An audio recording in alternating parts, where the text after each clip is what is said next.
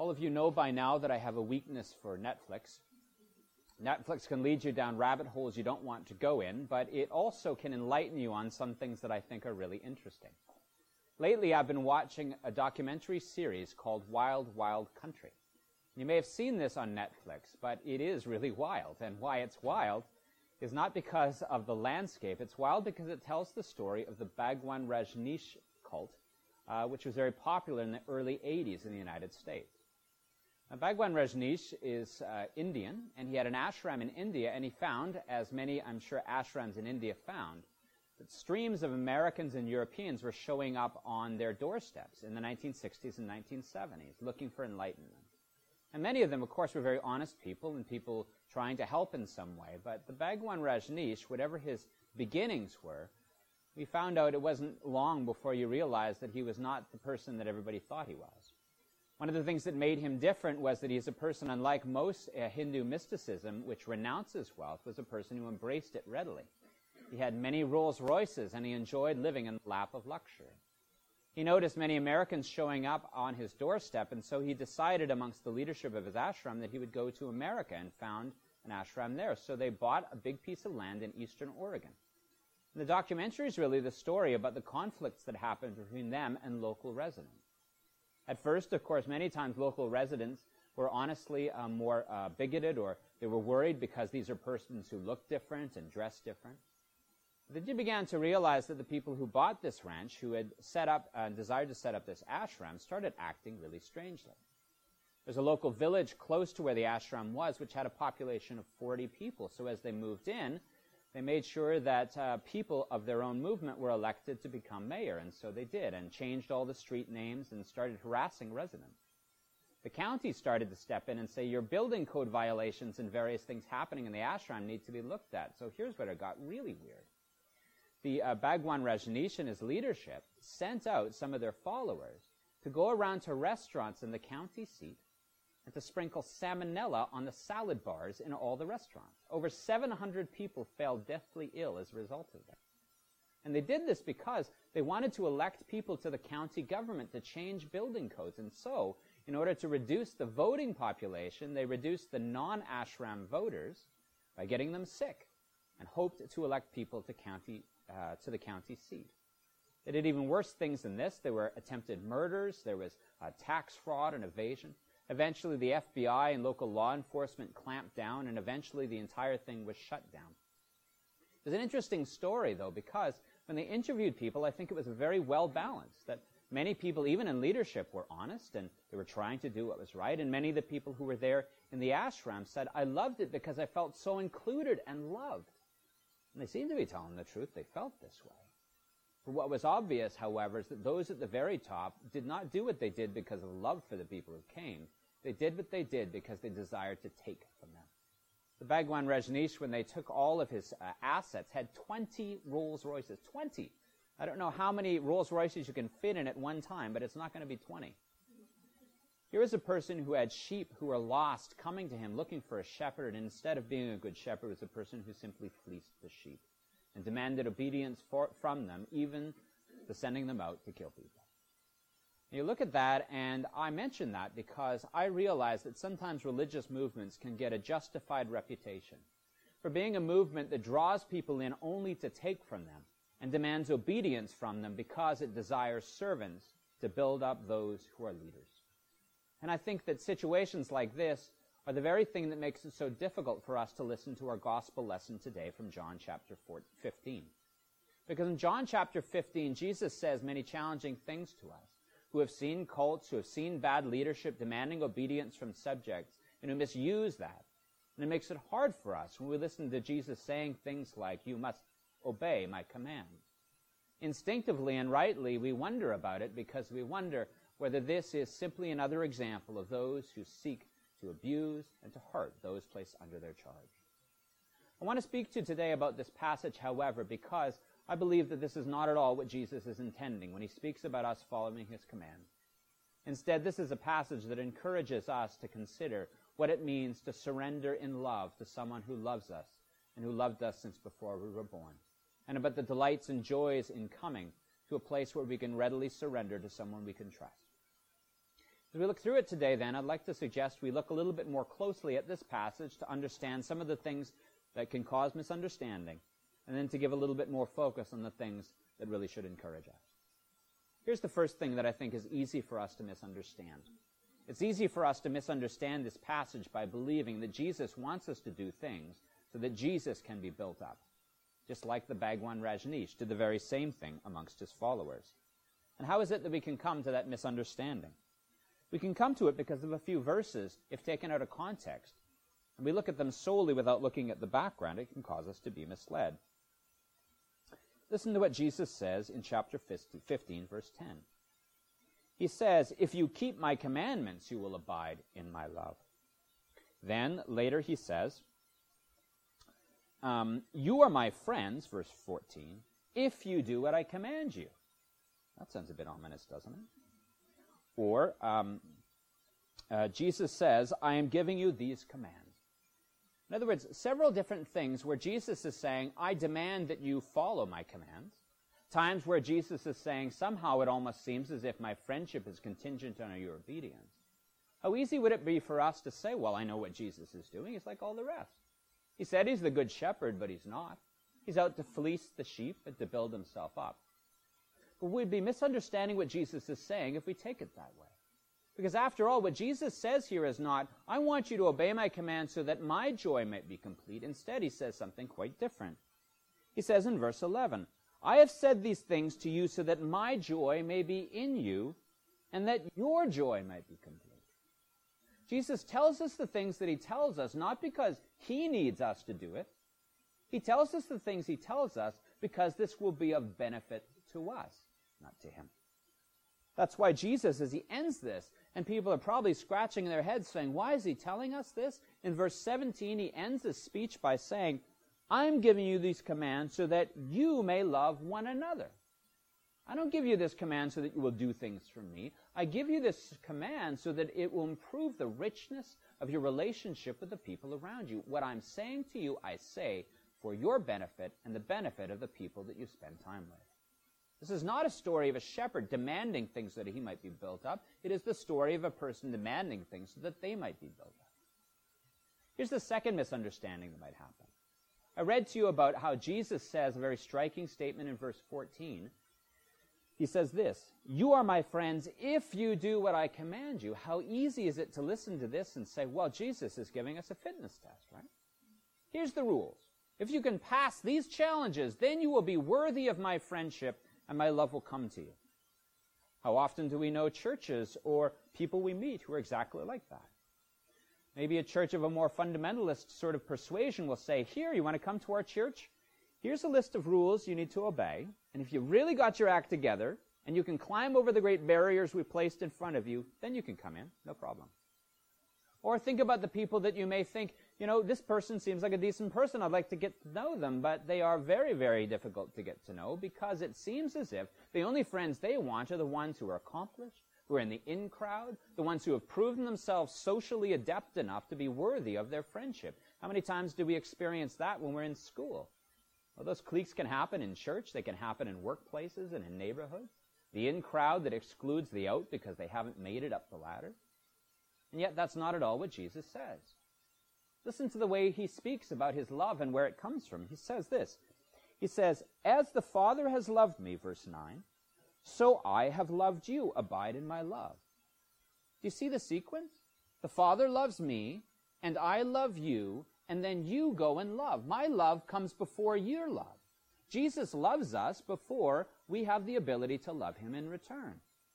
Or, if we look at Jesus saying this, no one has greater love than this to lay down one's life for one's friends. Who's showing us what that great love is except the one, Jesus, who lays down his life for his friends? Friends, you'll remember, who all abandoned him when he was arrested and crucified. I am still laying down my life, even though you didn't prove yourself worthy. I am laying down my life because I love you before you're able to love me in return. Think of the criticism constantly given about Jesus is he eats with tax collectors and sinners. They're not worthy to receive a rabbi. They're not worthy to receive God's Messiah. We are. Why don't you spend time with us? Jesus scandalizes everyone because his love is visited upon people not based on their worthiness, but based on the fact that they were made by God and bear God's image, regardless of whether they are rich or poor, man or woman, slave or free, good or not good. So if those are misunderstandings, what is the true understanding Jesus is saying? After all, even if those misunderstandings are wrong, isn't it a little confusing when Jesus says things like, obey my commandments and abide in my love? Isn't love antithetical? Is it the opposite of commandment? I mean, after all, if somebody came to my church and I were to be introduced to them and I said, oh, you know what? I love you so much that I will give you a whole bunch of commandments to follow if you want to come to this church. I don't think that would go down very well. Certainly doesn't work in romantic relationships, I'll tell you. Here, however, is I think what Jesus is saying. And I think the best way of illustrating it is by looking at our own lives as parents or grandparents. If you're a parent or a grandparent or you have children that you see interacting with your parents, you'll know one of the most frustrating things that you have to deal with is convincing them that you're telling them the things you're telling them for their own good, even if it doesn't seem obvious. My favorite personal example comes when they're toddlers. And you're telling them you need to share this toy with your sister. And you know what they all do, right? They stand up and say, you know, um, there's a problem in your logic here, Dad. And you may not have spotted this, but, but let me explain it for you. This thing, this toy, I'm enjoying. And if I give it to somebody else, I will not be enjoying it anymore. Do you see where I'm going with this, Dad? She's going to enjoy it. I'm not. It just doesn't make sense. Let's rethink this. Or another personal favorite is you call them for snack time and you put down some slices of apples and they say, um, do you know, you may not have remembered this, but there are some potato chips in the cupboard. And as I recall, potatoes are vegetables. So why not we just have some potato chips instead of these apple slices? And you'll explain, and sometimes you explain to you blue in the face, and often it runs down to you outweighting them and saying, sure, you can go and have these apples, or you can have nothing, and you guard with your life the cupboard so they don't grab the potato chips out. That's a frustrating situation. But here's the flip side that makes it a wonderful thing as a parent. One of the greatest joys you have as a parent when you go to a teacher parent interview at kindergarten and you ask how your daughter's doing. You know, how is she? And the teacher says, you know what? I'm really impressed by the way she shares her toys with her classmates. You say, like, no, no, I'm talking about my daughter. What's she doing? Right? You know why you love that? It's not just to pat yourself on your back. It's to say, wow, she's begun to realize that although her impulse is to say, I want this toy for myself, she's begun to trust you. She's begun to say that although what dad has told me to do doesn't feel right to me immediately, and it requires some sacrifice, I've come to believe that what my dad is telling me is actually something that is good for me. And I'm coming to believe that what he has told me is told me because he loves me.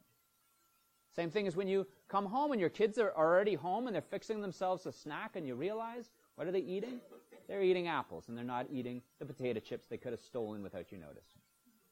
These are times that make you proud as a parent, glad as a parent, not just because you did a great job parenting, but because you see that your child is on the right track, choosing the right thing because a person they trust has shown them the right thing, rather than simply doing what their impulse says. I think that's what Jesus is getting at when he says, follow my commandments and you'll abide in my love. I mean, after all, Jesus is a person who lays down his life for his friends. What does he say these things for? I'm saying these because when you follow my commandments, you will be abiding in my love. You will be resting in and trusting in me as your loving Messiah. This is what he says again. He says, If you keep these commandments, you will abide in my love, just as I have kept my Father's commandments and abide in his love. How did Jesus have the courage to go to the cross? He rested in the trust his Father's love for him. I know this is hard and I'm moving. One of the most moving scenes in Scripture in the Garden of Gethsemane, where Jesus clearly doesn't want to do this, he in the end trusts his Father because he believes that his wisdom and his love mean doing this is worth it. That's where Jesus, I think, wants us to come in our relationship to him. To trust in him, to know that when Jesus, you have called me to this, I believe that you are calling me to this because you love me. How wonderful it is to do the right, the moral thing in life, even when other people oppose you, knowing that you're resting in the love of God while you're doing it. I will never leave you or forsake you, Jesus says. And that's not just fuzzy words. It means when you're walking on the right path, you can be assured I'm right there with you. When you're resting in my trust and in my love, I am right there with you. When you're doing what is right, believe me, I am there with my grace to empower you. Because I know you're doing it because you love and trust me in response to the love I first gave to you. That's so important for us to grasp because it lets us realize that Jesus is not the harsh taskmaster we sometimes think he is. And he's certainly not the cult leader who fleeces his sheep. Jesus is all sufficient in himself. He doesn't need us to do anything. He wants us to do things because he knows what is best. Think of what Jesus says. He says, I have said these things to you so that my joy may be in you and your joy may be complete. There's no greater joy than resting in the satisfaction that you're doing what is right, even against the difficult circumstances that push against you.